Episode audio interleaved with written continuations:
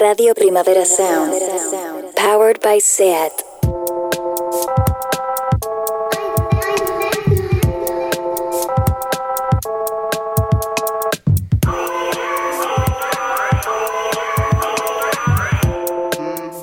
Hola a todas, hoy hablamos del morbo. Bienvenidas.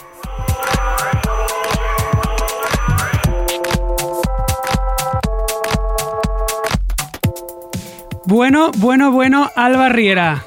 ¿Qué tal? Hoy tenemos que empezar con esta sintonía, Dentro Música. Jo crec que no cal Iñaki, però vale, fem-ho endavant. Femu, femu.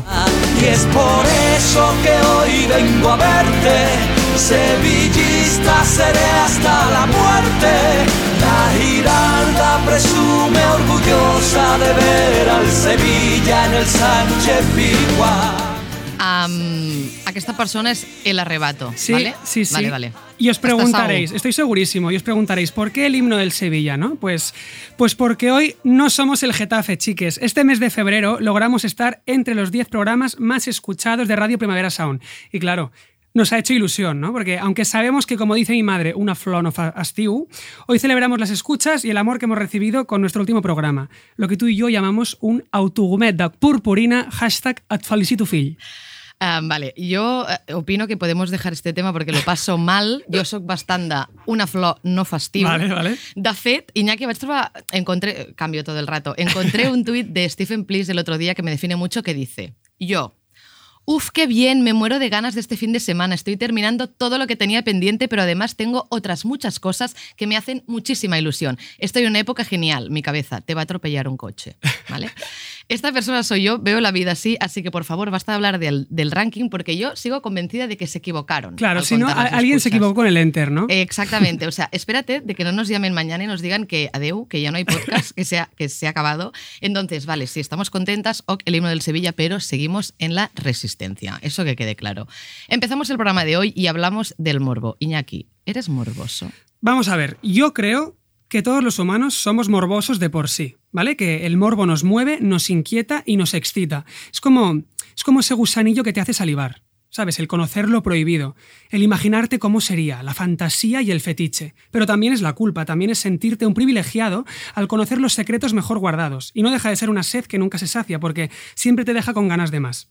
De hecho, el morbo mueve montañas y provocarlo, pues, pues genera autoestima, pero también te engancha y te somete. Y eso me lleva a mí al misterio, a lo sugerente, ¿sabes? El imaginarte qué hay detrás de, de eso que intuyes.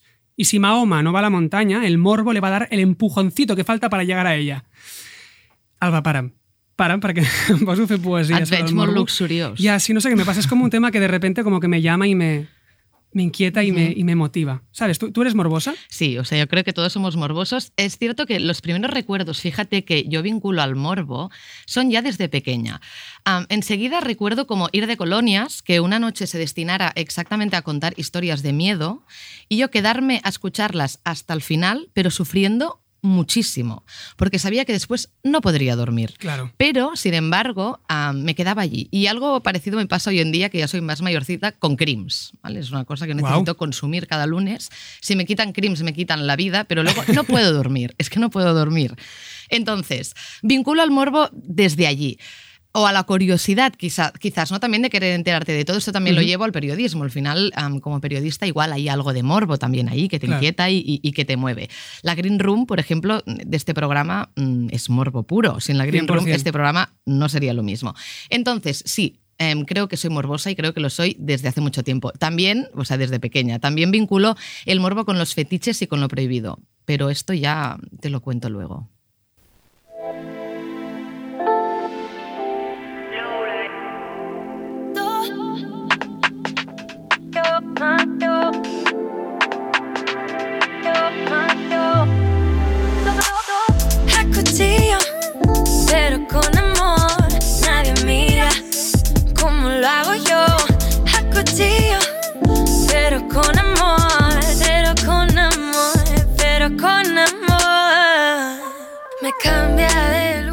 Como siempre tenemos dos sillas ocupadas.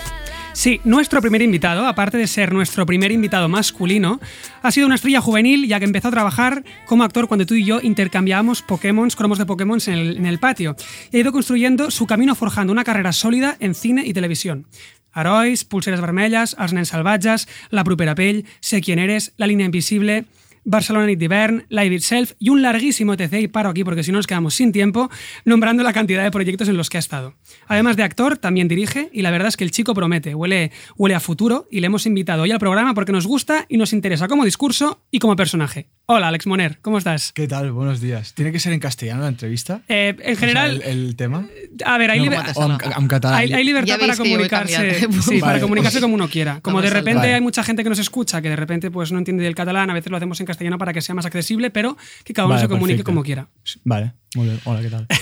Bienvenido. Merci. Nuestra otra invitada es Juliana Canet, creadora de, de- creadora de contenido audiovisual, youtuber, colaborador- colaboradora y presentadora de programas radiofónicos en catalán. La veu de Catalunya, per així dir-ho, l'autora de Catalunya. Eh, eh, pone cara de, bueno... Home, és que és un títol digui- fort. Un títol fort, és un títol fort. Actualmente la podéis encontrar en adolescents.cat de ICAT y en adole- Adolescents XL de Cataluña Radio. También es una de las impulsoras de Canal Malaya, una plataforma que impulsa la creación de contenido en catalán. Pero además, si hacéis zapping o entráis en Instagram o encendéis la radio, fácilmente la encontraréis haciendo de tertuliana en otros programas. Hoy hablamos del morbo y nadie mejor que Juliana para comentar els salseig que hi ha a internet. Sí, eh? és la meva especialitat. A mi m'encanta el morbo, sóc molt morbosa des de fa molt de temps. Jo era de les teves, d'aquestes que es quedaven a l'esplai, allà escoltant les històries de por encara que després no podies dormir. No podies, però, eh, eh, Però és, que el és una lluita pot. interna al final. Però com, és Et com pot. lo de crims i la Isla de les Tentaciones, jo vull anar a dormir més, eh, més d'hora i em fan anar a dormir tard només perquè m'enganxen el morbo aquest de veure si ho deixen, si no. Jo si hi ha una escena de, de sexe allà guarra amagada, Ja encara està. millor. T'hi has de encara quedar, millor. t'hi has de quedar. Sí, sí, fatal. Doncs empezamos preguntando qué es el morbo, pero se lo hemos preguntado a una psicóloga, que es Laura Esquinas. La escuchamos. Es un instinto, es un impulso que está presente en nosotros, como la sexualidad, el sueño o el hambre. Sentimos morbo cuando tenemos la necesidad de interactuar a través de nuestros sentidos con aquellos que se nos como misterioso, diferente, prohibido o que está mal visto. Es decir, queremos ver, oír, escuchar, oler, adentrarnos en aquello que nos produce morbosidad. Alex, Juliana, ¿qué relación tenéis vosotros con el morbo? Mm, jo... Mm, no sé, la veritat és que el morbo sempre implica, com deies tu, que, que hi hagi un misteri a resoldre i a mi m'agrada m'agrada relacionar-me amb el misteri. Trobo que des del misteri es, és on jo he descobert doncs, eh, l'imaginari poètic que crec que a vegades tinc tant quan faig fotos com quan escric. Sí. ¿Y tú, Juliana? Jo moltes vegades amb culpabilitat, i això que m'hi dedico plenament, perquè jo tinc una secció Adolescents ICAT, que és la plataforma online d'Adolescents XL, el programa de ràdio, on exclusivament parlo de safrejos, de um, xaf xafarderies, de qui s'ha embolicat amb qui, qui ha fet això, qui tal. I és el que deia, m'encanta crims, m'encanta tal, però sempre com des de la culpabilitat i, i perquè crec que moltes vegades cal sentir-nos culpable, culpables quan som massa morboses, perquè a vegades traspassem uns límits. Mm, Per mi veure crims, allà hi ha, hi ha un debat interessant moral darrere de fins quin punt tu estàs veient, ho estàs veient com una sèrie, mm, et provoca tota aquesta morbositat que no, pots, mm, que no saps ni per què ho estàs mirant, és com quan t'empatxes, però després quan hi reflexiones més d'un minut estàs veient com assassinen gent i això té una part de maldat molt heavy que et fa sentir culpable i crec que justificadament. Sí, però també et- et fa descobrir de quina manera és el món en el que vius, també, saps? Jo moltes vegades també tenia aquesta disputa, en plan, hòstia, estic anant a, a, a pàgines web a mirar com, com decapiten a gent. Mm.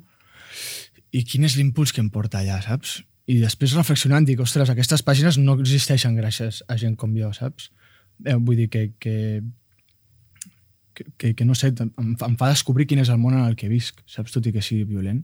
Vull dir que a vegades el morbo et, et, et fa descobrir això. Sí, el- totalment. I jo crec que humana. que també hi ha una part de voler-nos entendre nosaltres mateixos, mm -hmm. sobretot en el, safre- en el morbo més així de de les relacions humanes, no? per exemple, la Isla de les Tentaciones, que per mi és pur morbo, hi ha una part allà eh, de descobrir quines són les nostres pròpies dinàmiques en les relacions, i de fet, a Twitter es veu molt de, per exemple, la temporada passada, amb tot el tema del Tom, era com tothom ha tingut un Tom a la seva vida, i en el fons només ho fem per veure'ns, amb, per emmirallar-nos-hi i sentir que formem part d'una comunitat i que no estem sols. Mhm. I ha sortit misteri, ha sortit culpa, um, ha sortit violència, ha sortit descobrir-nos a nosaltres mateixos.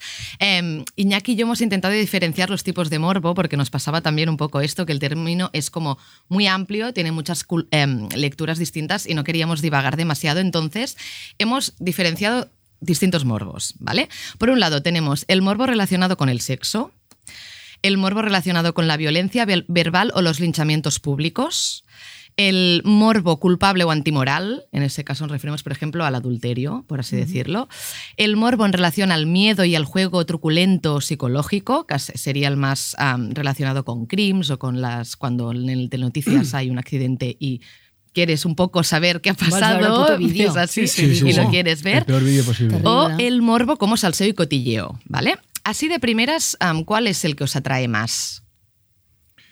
Jo, a través del, del morbo, diguem, de, de, de deixar disparar eh, coses al cap, crec que és el que, el que més m'interessa i el que més he patit en les meves carns. I tu. I tu, Juliana?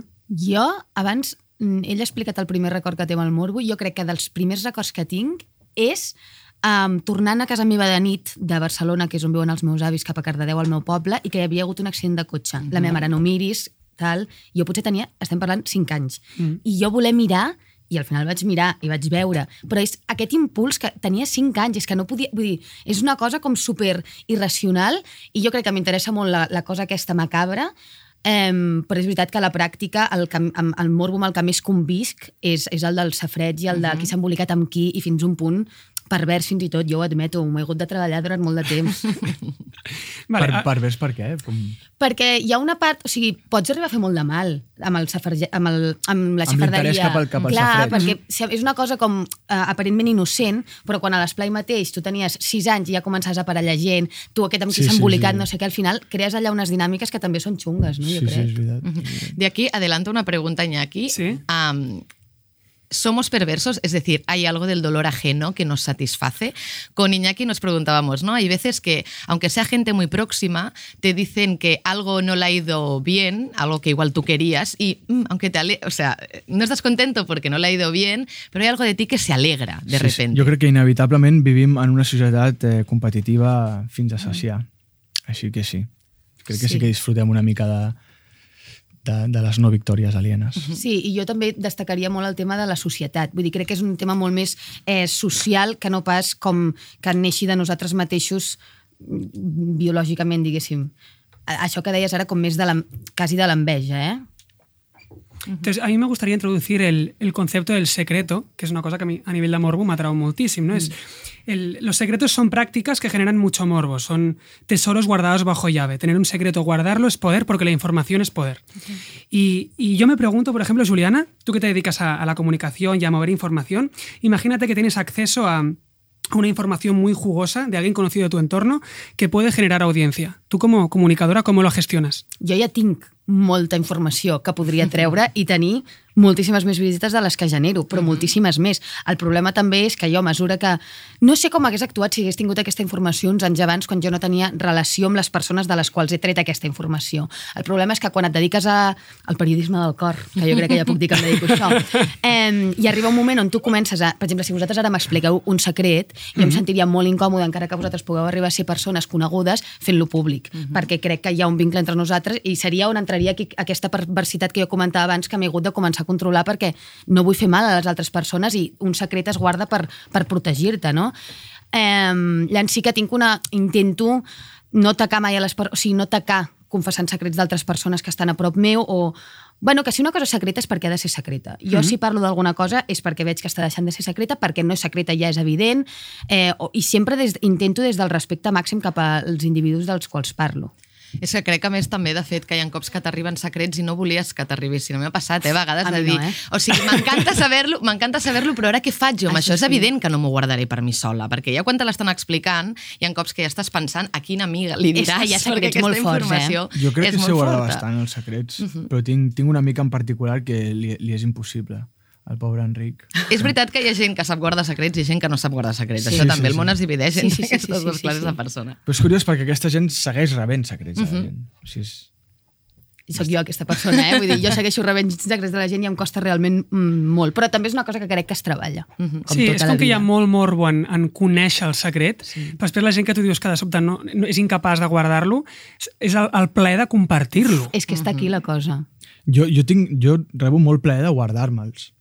De veritat, eh? I és, és com un poder que, que m'he adjudicat a mi mateix i m'agrada molt tenir-lo. O sigui, perquè et dona poder i suposo que, tam que perquè també et fa sentir un bon còmplice. Sí, exacte. Sí, sí, sí. sí, sí. Am, Alex, ah, eres un personaje público, despiertas Sí. interés, Sí. sin embargo, no tienes redes sociales activas. Sí, ¿Por qué? sí, sí. O sea, Ten- activas, ¿eh? te- Digo, en tengo, plan- tengo Instagram activo. pero, pero no te haces mucha promo, me refiero. No, no, no eres muy, muy obvio con tu vida privada. Compartes Eh, más como cosas más, que te gustan, más- te más de lo que me gustaría, en realidad, Mm. porque al final mis, mis, les meves fotografies són de, són de la meva intimitat més propera. Potser Mm. el que no faig és, és l'exaltació de, de, d'una intimitat adulcorada o, o, o eh, plasmada o ensenyada només des de lo bonic de la meva vida, saps? Que és el que crec que t'estàs referint. No, això no ho faig. el, eh, eh, és el concepte de el misterio vende. No? És com, fa temps vaig veure un reportatge de la cantancia que als Estats Units explicava que quan ella va haver d'arribar al moment de decidir quina persona pública es volia crear a si mateixa, va decidir que no volia mostrar el seu rostre. Per una banda, per protegir la seva intimitat, però per l'altra banda, per alimentar el misteri. Creus que hi ha alguna d'això, de sobte de... Mm, jo crec que, que en aquest cas el misteri no ven. Mm. O sigui, el que vol la gent d'una figura pública és veure-li la cara i veure-li què, què és el que menja i on dorm i amb qui dorm i com és el seu gos. O sigui, crec que... No sé, de tant en tant hi ha casos excepcionals com aquest que dius, no? Mm. D'algú que no, decideix no mostrar la seva cara i precisament és això el que el fa famós o famosa, saps? Bueno, a mi, per exemple, em passa que com a actor, no, um, jo si em mostro massa a les xarxes i exploto massa el que jo sóc, sento que el, els hi costarà més veure'm com a coses que no siguin jo, que en el fons és el que em dedico. Ja, ja, ja. Por eso parlo de que creo que el misterio vende, ¿no? Porque si tú de repente ves a un actor, que hay gente, ¿no? Que se publicita mogollón en redes, hay actores que son súper públicos con su vida privada. A mí me cuesta después verlos transformados en personaje. Ja, ja, ja, ja. Però Ah, cre- crec que també era interessant això que, això que deies tu, Àlex, de en realitat aquesta és la meva intimitat. Vull dir, també és, és com sapiguem, o com haguem après ja a interpretar el que és íntim i el que no. Tothom es crea un, un personatge a Instagram al final. Decideixis o no ensenyar la teva cara. Tot, tot és un... Sí, sí.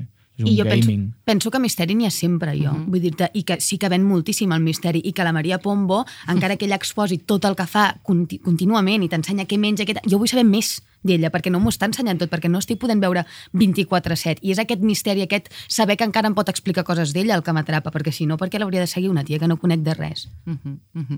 Ah, el morbo también sirve como anzuelo muchas veces y de ahí el, ar- el arte de hacer buenos titulares, ¿no?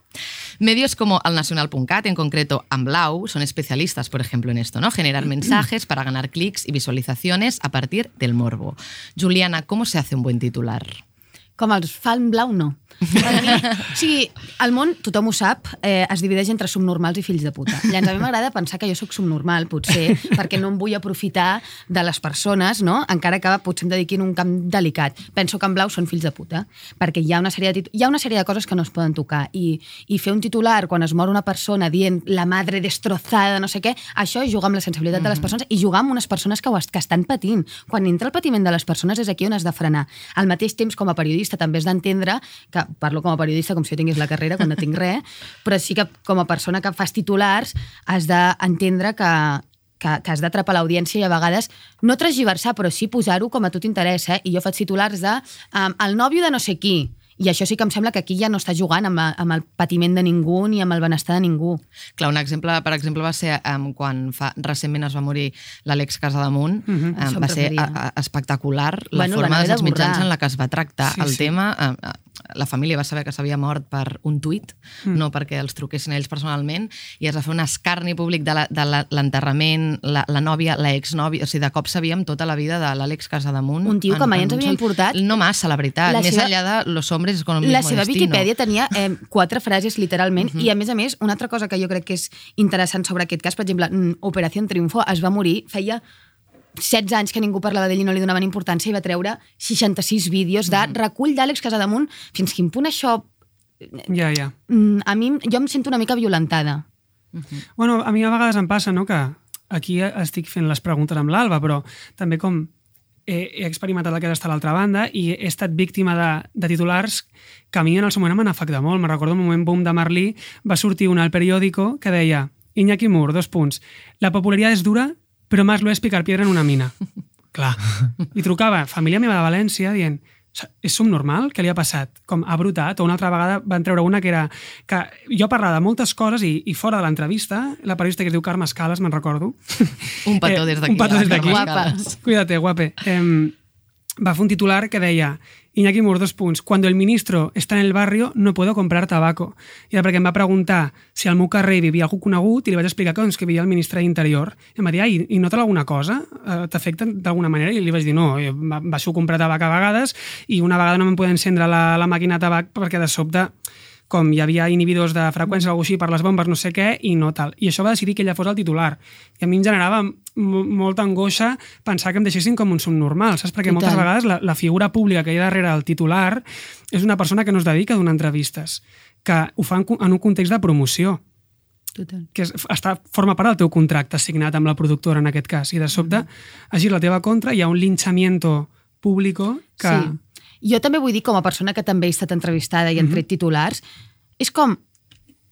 O sigui, potser perquè també em dedico a posar titulars, moltes vegades també, jo que sé, jo he dit coses en entrevistes que tretes de context, jo he dit tots els homes són subnormals en una entrevista i m'he quedat tan tranquil·la, i aquest ha estat el titular. Mm -hmm. Julián Canet, dos punts, tots els homes són subnormals, s'ha mogut per Twitter, també he rebut com linxaments, i, i no vull com justificar el periodista, però ho faré, perquè és com, jo he dit això, he dit això, i en el moment on ho dic, jo estic assumint que el periodista farà amb això el que més li interessi, que és aconseguir clics. Llavors és com que d'alguna manera empatitzo amb el periodista, tot i que encara que ell no ho faci amb consciència, òbviament m'està fent mal. Tu, Àlex, que estàs en el otro lado, t'ha passat alguna vez o com, com ho vius? Eh, sí, sí que he tingut algun titular de... Me'n recordo un dia que vaig dir en una entrevista que, que no, m'agradaria no actuar a Merlí, perquè jo sen, sen, saps? sentia que d'alguna manera era com recordo, tornar me'n recordo. una altra vegada com a, a, a, a regenerar tota aquesta cosa fandom adolescent que ja vaig tenir, saps? I no, no em venia de gust com tornar-ho a alimentar. I clar, el titular era aquest, però jo què sé, sí, també és el que vaig dir, saps? O sigui, no, no em fa cap tipus de, de pudor pensar que treguin aquestes coses. En realitat em mola que, que es mantingui una mica el morbo, saps? Clar, el I, misteri. i, el, i, el, I el políticament no correcte, saps? Jo aquí vaig també al que deia la Juliana i d'alguna manera també està dient l'Àlex, que és veritat que hi ha sensacional- sensacionalisme que pot ser molt destructiu, però, però al final també, com a personatges públics, hi ha un punt on, on disfruteu, encara que sigui durant un període, de certs privilegis i de certa vida que genera aspiracionalitat, i això és així. Aleshores, d'alguna manera, des de fora, s'anhelen no, aquestes facilitats que altres no tenen. Vull dir, no és tan fàcil entrar en aquesta esfera, almenys des, des d'ulls externs. Aleshores, hi ha un punt que amb crueltat o compassió, vull dir, clar, jo entenc que afecti molt um, que et facin un titular mal posat, però a la mateixa vegada és que es veuen uns privi- pri- privilegis que no tothom té. Aleshores es, es genera aquesta sensació de voler saber més, de voler... No? És que Com per mi el que és conflictiu és el tema dels titulars. O sigui, és prou significatiu que estiguem parlant de titulars i no directament d'entrevistes o d'articles. És perquè la gent es queda amb el titular. Exacte. Llavors, ara Twitter té la cosa aquella tan simpàtica que si tu vols fer retweet a un article o el que sigui, et diu, has llegit l'article? Imagina't, o sigui, fins a quin punt la gent no llegeix les coses, per això els titulars tenen tanta importància. I jo més que parlar sobre si el titular està mal posat o així, mm, potser em plantejaria per què les persones només es queden al titular i no van a llegir tot el que va dir l'Iñaki en aquella entrevista mal titulada, que segur que era interessant, saps? I també per part del periodista, és a dir, segurament sí. després hi havia una entrevista, podia ser, pot ser que sí, pot ser que no, però que hi hagués una entrevista de qualitat darrere, vull dir que també al final hi ha gent que està treballant i està fent la seva feina, que és pel que li paguen, no? És, és aquest debat, bueno, sí, bueno, allà estem. passa és que jo Queda una mica... Sí, sí que penso que, de fet, ho hem parlat moltes vegades, estem fent aquest programa per des- desromantitzar una mica el concepte que tenim malentès de la indústria cultural, També. no? des de converses properes on es tractin temes que no tant ens importen i que habitualment doncs, es dona focus a una altra cosa. No? És el que hem dit moltes vegades que la, la revista Vanity Fair no va preguntar-li a l'actor que fa 4 anys que no treballa què tal tu vida? Van a l'actor del momento i es dona aquesta imatge com adulcorada i romantitzada de la indústria cultural. Jo penso que això dels titulars... Alimenta l'aspiracionalitat. Sí, jo penso que sí. Mhm. Jo, bàsicament. No sé si Sí, sí, vosaltres totalment. ho Ah. compartiu. També una altra qüestió és si quan ets, ets tu, no, la persona que ho rep, eh, aquest morbo t'empodera o et somet? Perquè, clar, hem vist casos, no? per exemple, la Britney Spears o la Lady Di, que en el seu moment van saber jugar, bé o malament, van jugar amb els mitjans, eh, durant una època s'hi van empoderar, els va donar una posició... Eh, Una plataforma per dir la seva, també. Però el cas més gràfic és la Lady Di, que va acabar morta en un túnel amb una persecució amb un, amb un periodista. O Britney Spears. O Britney Spears. Britney Spears. O Britney Spears. O Britney Spears. El documental de Framing Britney Spears que veus que els mitjans la van destruir, literalment. No? Què Fins a quin penseu? punt? Em- Em, et pot empodera empoderar, o- fer un bon ús del morbo o et pot jugar a la contra? Jo, personalment, aquest, aquest joc no, no forma part de mi. Mhm. Vull dir, no ho sé. Potser tu pots dir alguna cosa, jo... És que estic pensant... no, no té a veure quina vinculació té, sinó des de fora, de manera com més, més o menys objectiva, què penses? Que la gent que ho juga creus que els somet o que els empodera? Suposo que les dues coses, a parts iguals. Sigui, si fots un titular eh, super conflictiu, doncs segurament et veurà molta gent, però després també et criticarà molta gent, no? No sé. Mm, jo crec que és mm, realment nociu. Vull dir-te, és que ara ja no sé des d'on parlo, saps? Però eh, o sigui, és que jo últimament ara he tingut, com vaig tenir com una polèmica a Twitter i van sortir molts articles sobre mi castellans, com dient que cobrava jo, que cobrava la meva productora, tot tret de context, tot molt mal explicat, eh, i encara ara rebo conseqüències d'això, no? de gent comentant-me els posts, dient-me que estàs cobrant aquests diners per fer això, eh, jo què sé, investigant com la meva família. Llavors, eh, jo com a mm, personatge mm, semipúblic, diguéssim, que m'exposo, m'he aprofitat durant molt de... O sigui, crec que m'he aprofitat també de... Vaig a ser una persona pública, saps? Vaig a vendre la meva vida, vaig a explicar això, vaig a, explicar, vaig a fer un tuit una mica problemàtic, i jo m'he aprofitat d'això. Eh, perquè m'agrada també el morbo i m'agrada que les persones diguin, ai, qui estarà tal. Però ara a mi m'està cremant bastant tot això, és molt cansat. I aca- arriba un punt que no vols donar entrevistes, no vols fer declaracions, no vols fer tuits, no vols dir res, perquè és com tot es pot treure de context, en qualsevol moment algú es pot aprofitar d'això i fer-te mal. Jo no ho sé. Es como un boomerang que se puede girar en tu contra, ¿no? Sí. Un poquito. Anem al sexe? Sí, jo crec que és impossible eh, parlar del morbo i dissociar-lo del sexe, ¿no? En concreto con el porno. Todos tenemos filias ocultas y a veces pueden ser contrarias a nuestros discursos, como es el caso de Antonio Baños. Y lo que pasó el otro día, que el exdirigente de la CUP ah, hizo una acción en redes que dejó al descubierto un poco sus filias sexuales. Y él de repente... Eren, El, el- eh, espera, el, un pantallazo de su ordenador en, en internet comentando un artículo de Vogue y se dejó las pestañas abiertas de arriba y ponía Japanese Scat y Fantasy Orgy. ¿Qué El es Japanese scat? Es Caca. porno duro nipón con excrementos. Ah, ya ves. O sea, yo a priori pienso, a ver, a mí no me parece bonito, pero a él le gusta. Todos hemos visto Two Girls One Cup, eh? Exacto, Ah, exacto. Entonces, ¿tenéis contradicciones con vuestras preferencias sexuales y vuestros discursos? Jo, potser no em creieu, només he mirat porno dues vegades. En sèrio? Sí Una que tens primera- una imaginació... Una no? primera Creativa. vegada, sí. Una pri... No, jo crec que també per una part molt de culpabilitat, i Ah. no només culpa... això sobretot al principi, i després ja potser un tema més eh, polític, en plan, no, ja no ho necessito, no tinc aquest no mal costum, però aquesta cosa que penso que, millor no, que penso que és millor si no ho fas, saps? Llavors, ja que no tinc el costum, no ho miro. Però només he mirat porno una vegada com de coreans gais, amb una, una amiga meva, en plan, "Uah, anem a mirar porno com als 13-14 anys, i després fa poc vaig intentar mirar porno, però em violentava moltíssim. Jo crec que ja perquè tenia com tota la, la consciència que tinc ara. Eh, I ja no me'n recordo de la pregunta. He No, la, la, la això. pregunta és si hi ha contradiccions entre les vostres preferències Home. sexuals i els vostres discursos, Home. perquè Antonio Baños és feminista Sí, d'esquerres sí, sí. i de repente Està mirant japoneses amb porno la cara. duro con caca en la cara. Sí, sí, sí. Jo sí. Jo Vull intento dir, que el sí. meu discurs sigui el més ampli possible i, i el porno que he mirat també ha sigut bastant ampli, tot i, el que, tot i que el que recorreixo normalment per, per cascar-me eh, és bastant normal, saps? No hi ha grans bogeries. Mm. Però és que hi ha un punt on jo crec que el morbo s'ha de poder saber educar. Vull dir, el, el sexe, al final, mm, pot estar a part, no? O sigui, pot Sí, estar part sí. del teu discurs polític. Per mi és una- és una cosa completament a part. Sí, però si tu el saps gestionar bé, aquest Sí. sí. morbo, i saps donar- donar-li l'espai com toca, um, i saps, que, que, que, saps fer que no traspassi les portes de l'habitació on estiguis, on mm. sigui, Sí, allà hi caben contradiccions, o, o és el, què? que, és el que parlàvem també a l'últim programa, no? que parlàvem de l'abús, de l'abús de poder, que hem estat criats en l'abús de manera totalment inconscient i que constantment som microabusadors i microabusats, o abusats directament. Segurament això també es trasllada una mica al porno, no? el, el juego del sometimiento, el rol de, de poder i tal. Per molt que nosaltres pues, Sí. puguem ser mm, d'esquerres o no, feministes o no, independentistes o no, segurament tenim Sí. Preferències. I, i, I per mi, o sigui, el que és important és entendre que dins del el món sexual, per mi, hi entra qualsevol cosa i tot està, vull dir, qualsevol, i a més jo considero que sóc una persona amb moltes contradiccions en aquest camp, eh, però per mi el que ha estat molt important per també acceptar-ho és com tenir molt clara quina és la meva ideologia i tenir molt clar també d'on neix, neixen totes aquestes inquietuds sexuals que jo potser tinc, saps? I entendre també que potser venen d'una part eh, nociva i d'una sèrie de coses que se m'han posat al cap que no estan bé, vull dir-te...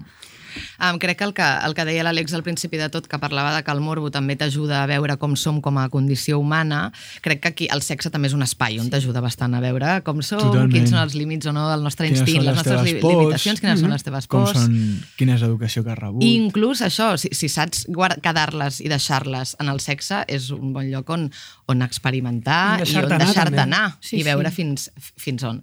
Sí, sí. Um, Juliana, uh, nuestro sistema se configura desde una mirada patriarcal y masculina, obviamente. No es una pregunta, es una afirmación. Ejemplo de ello es la sexualización, por ejemplo, del, del lesbianismo, ¿no? Es decir, dos mujeres enrollándose ha sido siempre casi la cúspide del morbo durante mucho tiempo. O los cuerpos posparto de las mujeres embarazadas. Es una de las cosas también Ah, más ¿sí? buscadas, cómo queda un cuerpo de una mujer después. Però ¿no? o sigui, en, en pàgines porno? En este, no, en, en vale. este sentido, en Instagram, en redes sociales Ah, o vale, en vale. Google. Y en este sentido no es como algo morboso, es al revés. Yo creo que es algo como Claro, para claro. criticarlo, ¿no? Sí, eh? ¿Qué otros ejemplos de ello enco- encontramos en la industria cultural que se te ocurran? ¿Cómo, ¿Cómo se trata nuestra figura desde el morbo? La figura femenina? De la dona. Bueno, és fatal. Clar. Ara, el 8 de març, va haver-hi molta gent que va compartir aquell vídeo que és tan famós com de tot de la Rihanna i tot de celebrities, eh, que els hi pregunten, jo què sé, la roba interior que porten. Eh, també molt la mirada aquesta de no la dona com al centre de la seva carrera, sinó sempre preguntar per a, um, agents externs. No? És com que els homes mai els hi pregunten o els hi pregunten menys sobre les seves nòvies o sobre si no sé què. En canvi, la dona és com que tot el rato... Com es compagina la vida d'artista amb la teva família? A l'home això mai li pregunten, saps? Coses d'aquestes. Però com a totes les indústries, és que és terrible. És... I, I, de fet, adolescents, on jo treballo, que abans era només una revista, eh, abans feia molt això. Vull dir, era, hi havia tant de sexisme allà i tant de masclisme que els hi van obligar a fer en Roger Carandell i a l'Ernest Codina, que són els fundadors, des de la Generalitat un curset de gènere. Uau. Vull dir, I són tios Hòstia. que jo conec i són amics meus i tenen 30 anys, vull dir que no són ni tan grans, i són tios progres, no sé què, però en el moment de posar-te a fer periodisme és com que causen aquestes merdes tot el rato, també Totalment. perquè arriba un moment que, encara que tu tinguis una perspectiva feminista, és com que entres dins de la roda del de, el mercat i si ven un titular dient com són les calces de no sé qui, acabes fent-lo. Llavors és com molt important estar en constant revisió, jo crec. Àlex, tu després de l'àlbum de Pulseres Vermelles, no? que eres molt jovenet i, i se't va convertir en un ídol adolescent, que moltes i molts et veien com un tio sexy que volien com a parella i tal, tu com aquesta sexualització tan, tan temprana en tu edat, que eres, eres un criu menor d'edat, com la vas viure? Jo crec que no pensava gaire en això, sincerament. No sé, simplement era un xaval que de cop el van començar a conèixer pel carrer molta gent. Però no, no, No- no pensava, vas viure-ho. no pensava amb lo, amb lo sexualitzada que estava la, la meva imatge, la veritat. Mm. Crec que no. Potser sí que m'ha repercutit això a mi a, a, a l'hora de lligar, per exemple, com de quina manera de cop eh, m'he sentit observat o no sé. Però no, no, pen, no, no, no pensava en la meva imatge sexualitzada, la veritat. És que és una pregunta que jo em feia, no? perquè en el, en el nostre Tu cas... vas notar? Clar, nosaltres, jo vaig fer Merlín 21. Vull dir, jo ja, ja, però bueno, tampoc són tants anys de diferència. érem jovenets, però ja érem tots majors d'edat, com ja Ja. ets un, un petit adult. Ja, però ja, ja. Pulseres era un nens, saps? Llavors, jo... Sí, el que vaig notar és que tenint una, una personalitat molt poc formada i molt, Ja. molt dèbil, de cop estava rebent massa informació cap a molts llocs diferents, saps? Que no t'has creat encara tu la, qui vols Sí. ser i com vols ser, ja t'estan... Exacte. Sí, sempre hi havia el típic comentari de bueno, però de- debes follar mogollón ahora, ¿no? I era com, uah, tio, sí. Tinc 15 anys. Ja, ja, ja. Sí, sí. Però sí que, sí que tinc amics que crec que se n'han sabut aprofitar d'això, saps? Mhm. De ser com el tío, el tío sexy que de repente sale en una revista. Lo que pasa que no som tan sexys, tan sexys. és que no sóc tan sexy. Sí, clar, és que és això, vull dir, no som, no, jo no sóc tan sexy, saps? O sigui, no sé, qualsevol persona que es cregui que et cuento, tant de bo li vagi bé després al, en el psicòleg. Saps? Ens plantejàvem també fins a quin punt el morbo pot ser excloent. Excloent. I això ho diem. Per què sembla que el català no sigui tan sexy? És a dir, per què no té el mateix glamour o el mateix morbillo fer una calçotada que una mariscada?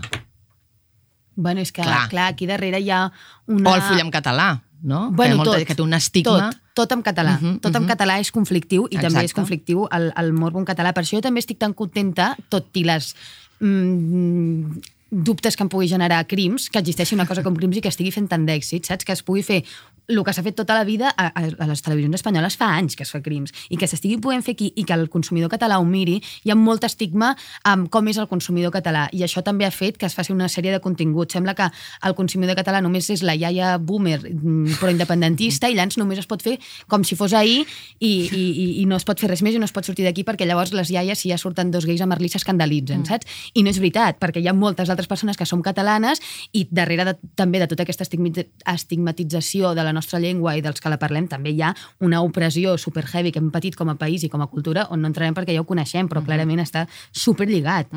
De fet, el canal Malaya, que abans comentàvem que la Juliana n'és una de les impulsores, neix una mica amb aquesta intenció, reivindicar mm. contingut audiovisual en català. Um, també tenim a la Laura Grau, influencer, que va fer un vídeo a les xarxes socials sobre l'elit catalana, que era bastant divertit, no era com perquè sempre, sempre parlem sí. no, del, del postureo en espanyol, però què passa amb el d'aquí? Um, ¿Os gusta ser boyers? Quiero decir, es la era de los realities y parece ser que nos atrae ver y opi- opinar sobre las intimidades ajenas. Antes ya salía la illa de las tentaciones. Compartamos placeres culpables. ¿Qué, qué más miráis? Jo tot. Tot. Jo tot el que puc mirar, perquè em ve de gust i també per una part de la meva feina, vull dir, perquè jo he de fer coses d'aquestes i jo no em puc treure l'Instagram perquè des- cada setmana faig dos vídeos dient que ha fet la Maria Pombo que he deixat de fer. Llavors he d'estar molt pendent, però tot, els instastories de totes les influències els miro, miro tots els programes que hi ha sobre... Bueno, és veritat que els programes em costen més, però la illa, els més famosos, la Illa de les Tentaciones, OT, però fins la societat, per mi és important. Mm -hmm. Tu, Àlex? Jo com a boyer potser el que segueixo fent és mirar com la gent es droga als afters. Però jo Ah. fa, fa com, com un any i pico que no, que no em drogo, però sí que hi ha una part de mi que disfruta veient que encara hi ha com holgori actiu, com gent jove fent, fent coses així. I t'agrada mirar-ho? Sí, m'agrada estar envoltat de gent que va, que va ciega. Però com amb nostàlgia. O et fa pensar, jo ja no hi ha un estic punt de aquí? nostàlgia i hi ha un punt també de, de, de l'empoderament que, que, que, que tinc ara mateix amb, mm. amb, amb mi i amb, i amb com vull que la meva vida sigui i la meva salut, saps? Però sí que també trobo faltar el, el, la desinhibició, trobo faltar eh, la, el, el, el boom aquest que tens quan estàs allà dalt, saps? Mm Mhm. -hmm. I, I estàs compartint com la vida des de- des d'aquest lloc amb unes altres normes i, i, i això. L'Alba i jo som bastant més petardos en aquest sentit.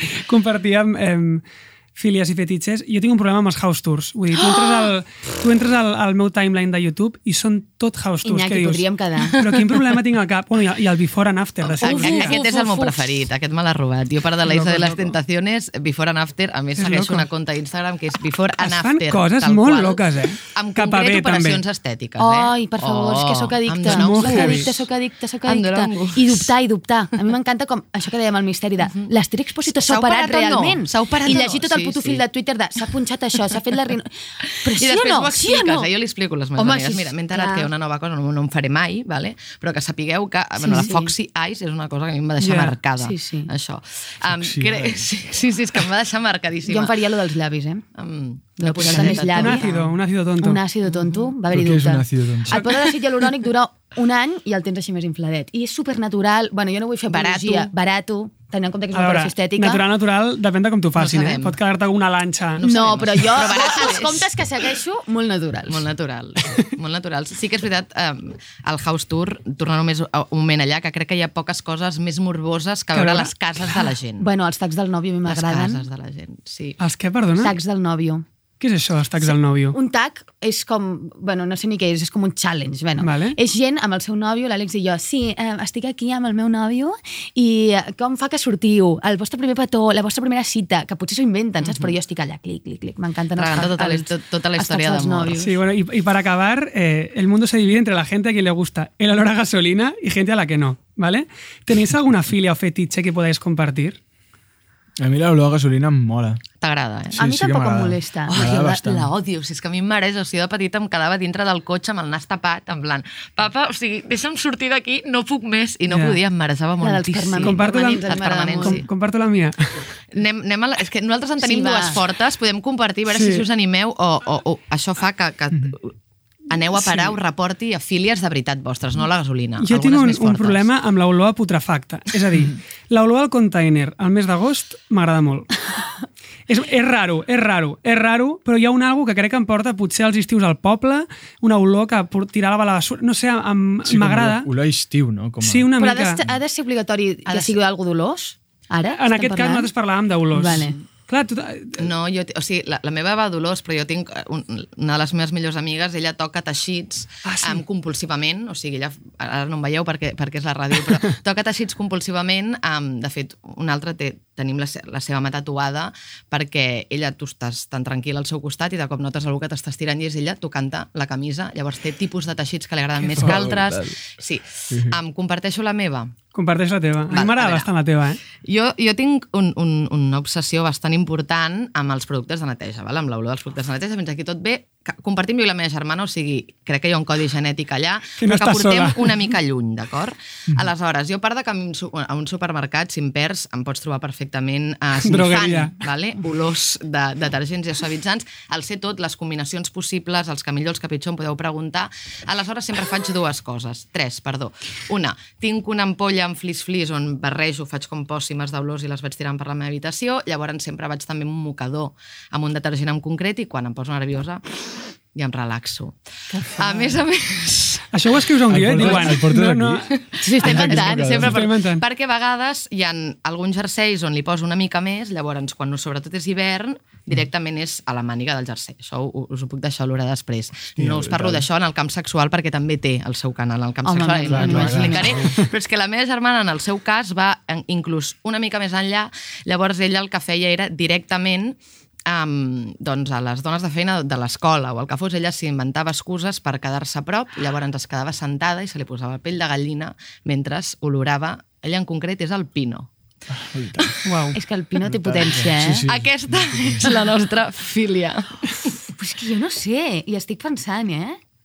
No sé, a mi m'agrada l'olor corporal en, en, en general. Tinc una amiga com... que també, l'olor xella, no pot parar. Sí, exacte. Sí, tenia un, un fetix amb la xella de la meva, de la meva exnòvia o de la Júlia.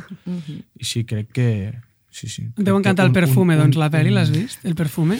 Sí, va ser la meva pel·li preferida durant, molt durant bastants anys. De fet, l'escena final aquesta de l'orgia sempre m'ha flipat. heavy. Sempre m'ha flipat. Sí, sí. Poble espanyol. Poble espanyol. Recordo veure-la per primera vegada i que tot un món de sensacions se m'obrís allà. De veritat. És molt eh? heavy, Mm, molt mola heavy. molt. Sí, sí. Alguna cosa Nois, destacar, m'estic Juliana? m'estic sentint superpuritana, a més amb la meva verge i tot aquí pensada, però que no se m'acudeix res, t'ho prometo. Això és el típic que després arribaràs a casa i diràs, això, llavors esto. ens ho dius i nosaltres ho pengem Vale. a Instagram, no pateixis. I reflexionaré, eh? I reflexionaràs. Um, tanquem la tertúlia, però passem a la Green Room, que és la secció més morbosa que tenim.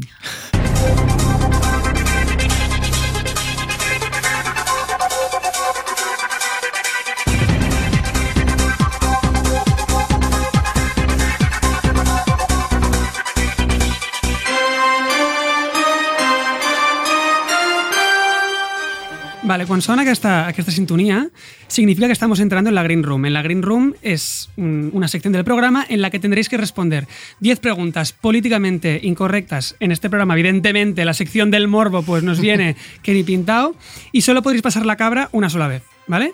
No patiu, perquè de moment no, ningú surt destruït de la Green Room i tothom, Vale. dels que han vingut, ningú ha passat la cabra. Ni, Vale? No? O sigui, No. pa, pots passar la cabra, és passar Una la cabra vegada. i és Però passar la, un la pregunta. Una vegada. No, és una vegada. Sí, que ja hi havia. Són 10 preguntes. 10 preguntes. Interrogatori íntim, vale, va. Exacte, ¿vale?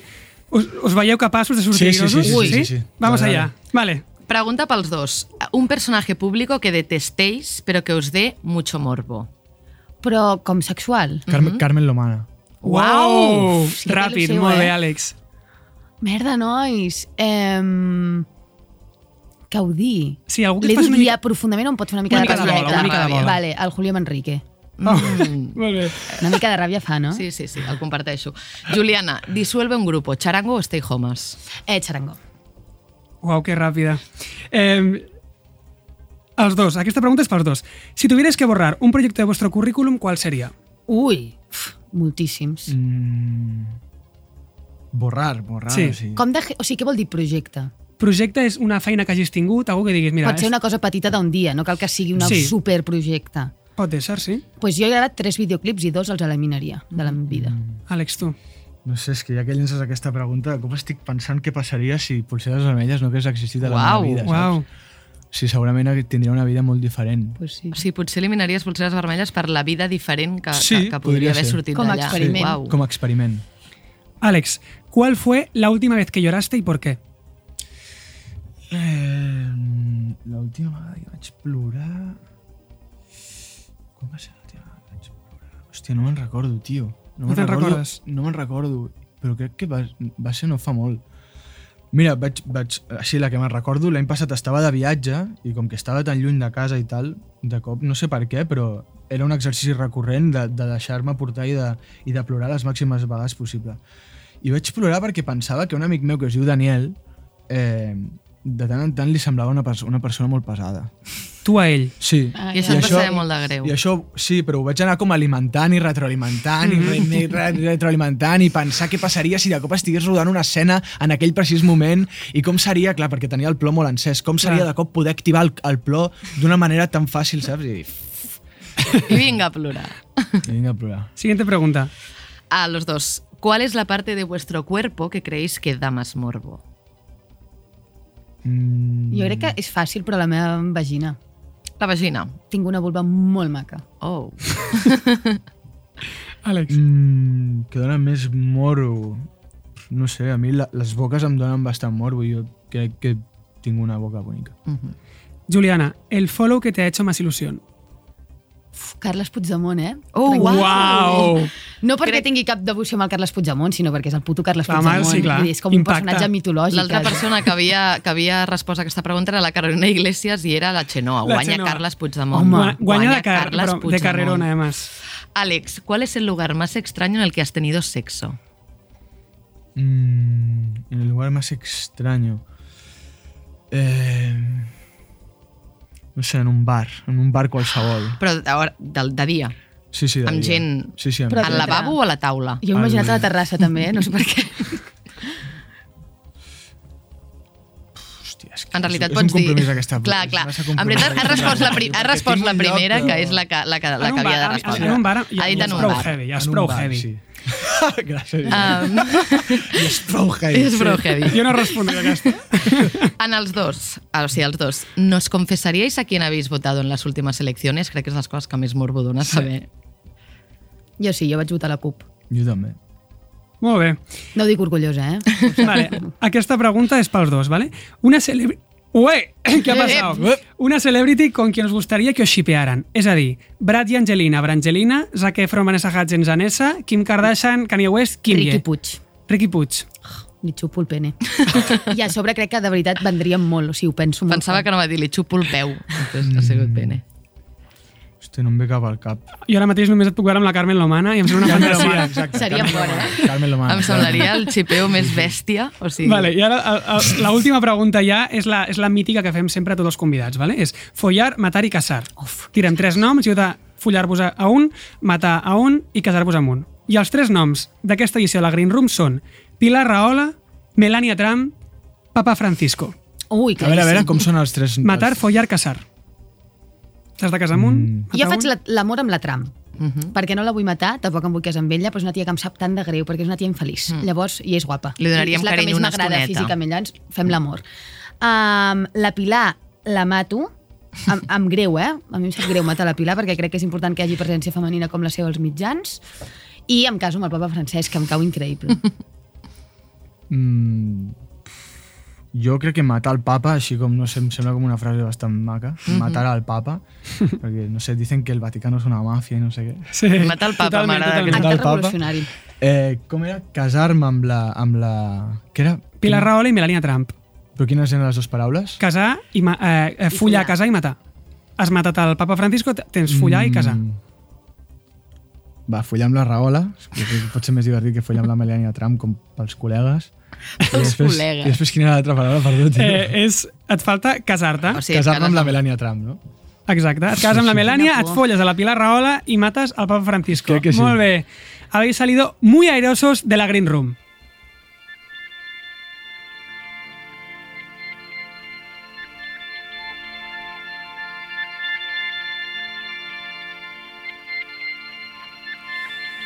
Mm, desitjat cap cos com el teu. Mai no he sentit un desig com no el podré satisfer, és ben cert, però no puc desistir a oblidar-te. Iñaki, ja marxem. Ya, ya, Quanta ya. lujuria hoy. Pero nunca es demasiada. Madre mía. Nunca es demasiada. Escolta, donem les gràcies. Muchísimas gracias, y tan. Pues como siempre, a todo el equipo de Radio Primavera Sound, en especial a Andrei, a Nacho y a Rock, que están aquí con nosotros en el estudio, también a Martín Melción por las portadas y a Laia Bey por nuestra super sintonía. Y como siempre, y como no, gracias Juliana Canet, Alex Moner, habéis sido mejores invitados ever, molt contenta que hagueu vingut. Gràcies a convidar També moltes gràcies a tota la gent que ens heu escoltat. Um, no sé si us anireu ara com, no sé, m'imagino la gent bullint una mica, no? Després d'escoltar d'escoltar aquest programa. ens tornem a escoltar aviat. Adeu. Que vagi bé. Adéu. No he desitjat